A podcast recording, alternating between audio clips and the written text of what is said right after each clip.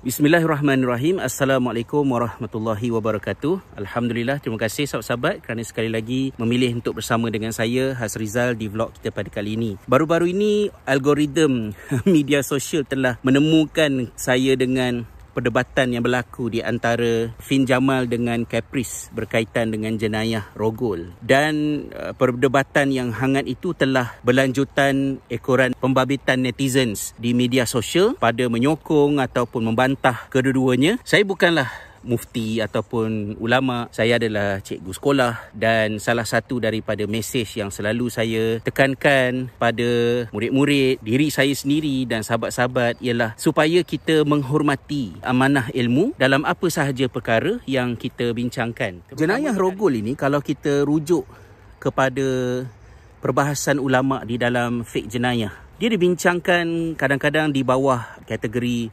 zina dan of course ada penambahan di hujungnya iaitu uh, zina bil ikrah iaitu satu bentuk penzinaan yang dilakukan secara paksaan dan kerana wujudnya elemen paksaan dan kekerasan itu maka ianya juga kadang-kadang dibincangkan di bawah topik rabah yang sama macam uh, rompakan uh, serangan ya yang seumpama dengannya dan di hukuman ke atasnya juga membabitkan tentang soal sama ada di bawah hukum had kemudian ada complementary dengan hukum takzir. Bergantung kepada keadaan kesesuaian. Dan topik ini masih terus dibincangkan oleh ulama bukan sahaja di zaman dahulu kala malah sampai kepada hari ini. Uh, terutamanya bila isu adakah wanita yang menjadi mangsa rogol itu kalau mengandung dia boleh menggugurkan kandungannya ataupun tidak. Saya masih ingat lagi masa zaman-zaman tak berapa nak di internet dululah ketika berlakunya peperangan di Teluk dan juga peperangan uh, di Balkan ya apabila ramai wanita muslimah yang dirogol oleh uh, tentera Serbia. Bagi pelajar-pelajar syariah memang saya rasa kebanyakan kalau tak semua pun fake jenayah ni adalah merupakan topik yang sangat kita suspend lah takut kan killer subjek ya kerana begitu banyak kita punya coverage tu saya masih ingat lagi masa saya belajar topik ni dalam 20 tahun yang lepas saya meminta bantuan daripada kawan daripada junior untuk tolong bacakan untuk saya sebahagian daripada kandungan buku rujukan kami dan merumuskannya kepada saya cerita balik kepada saya kerana tak cukup masa untuk membuat persediaan disebabkan oleh terlalu banyak uh, kandungan. Tapi bila dah habis periksa tu baca baliklah kan. Sebab kita baca tu bukan untuk uh, periksa tapi untuk pengetahuan kita. Dan sebelum daripada topik rogol itu menjadi topik di dalam fake jenayah, terlebih dahulu kita juga telah belajar fake ibadat dan juga fake muamalat.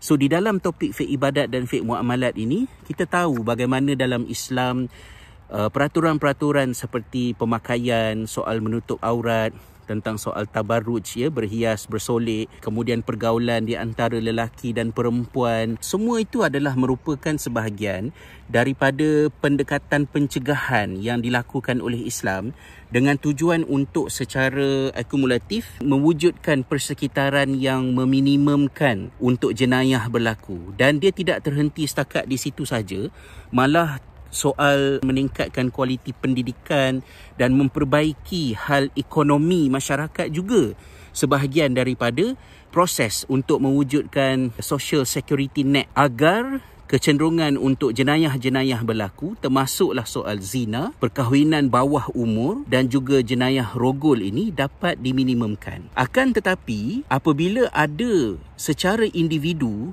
mana-mana umat Islam yang tidak Uh, mengikut peraturan-peraturan ini, maka tidak semudah itu untuk kita mengaitkan di antara tak ikut peraturan itu dengan berlakunya jenayah rogol tersebut. Kita berhati-hati dengan soal irtibat dan asbabiyah. Ha, ya apa ni uh, causation uh, correlation dan causation yang kita belajar mengaitkan sesuatu dengan satu tak tutup aurat rogol dan juga apabila berlakunya jenayah rogol itu tumpuan mesti diberikan khususnya kepada si perogol itu kerana dia yang melakukannya. Dan saya bercakap tentang hal ini bukan kerana saya ni seorang feminis ke bahkan saya aware dengan hal tersebut. Akan tetapi uh, apa yang merumitkan perbincangan kita dalam hal ini ialah apabila wujudnya kekeliruan di antara soal budaya yang bercampur aduk dengan agama menafsirkan hukum-hukum agama ini daripada sisi pandang ketuanan lelaki lelaki. Mesej saya dalam kes yang seperti ini, sepatutnya perdebatan itu tidak berlaku. Jangan cakap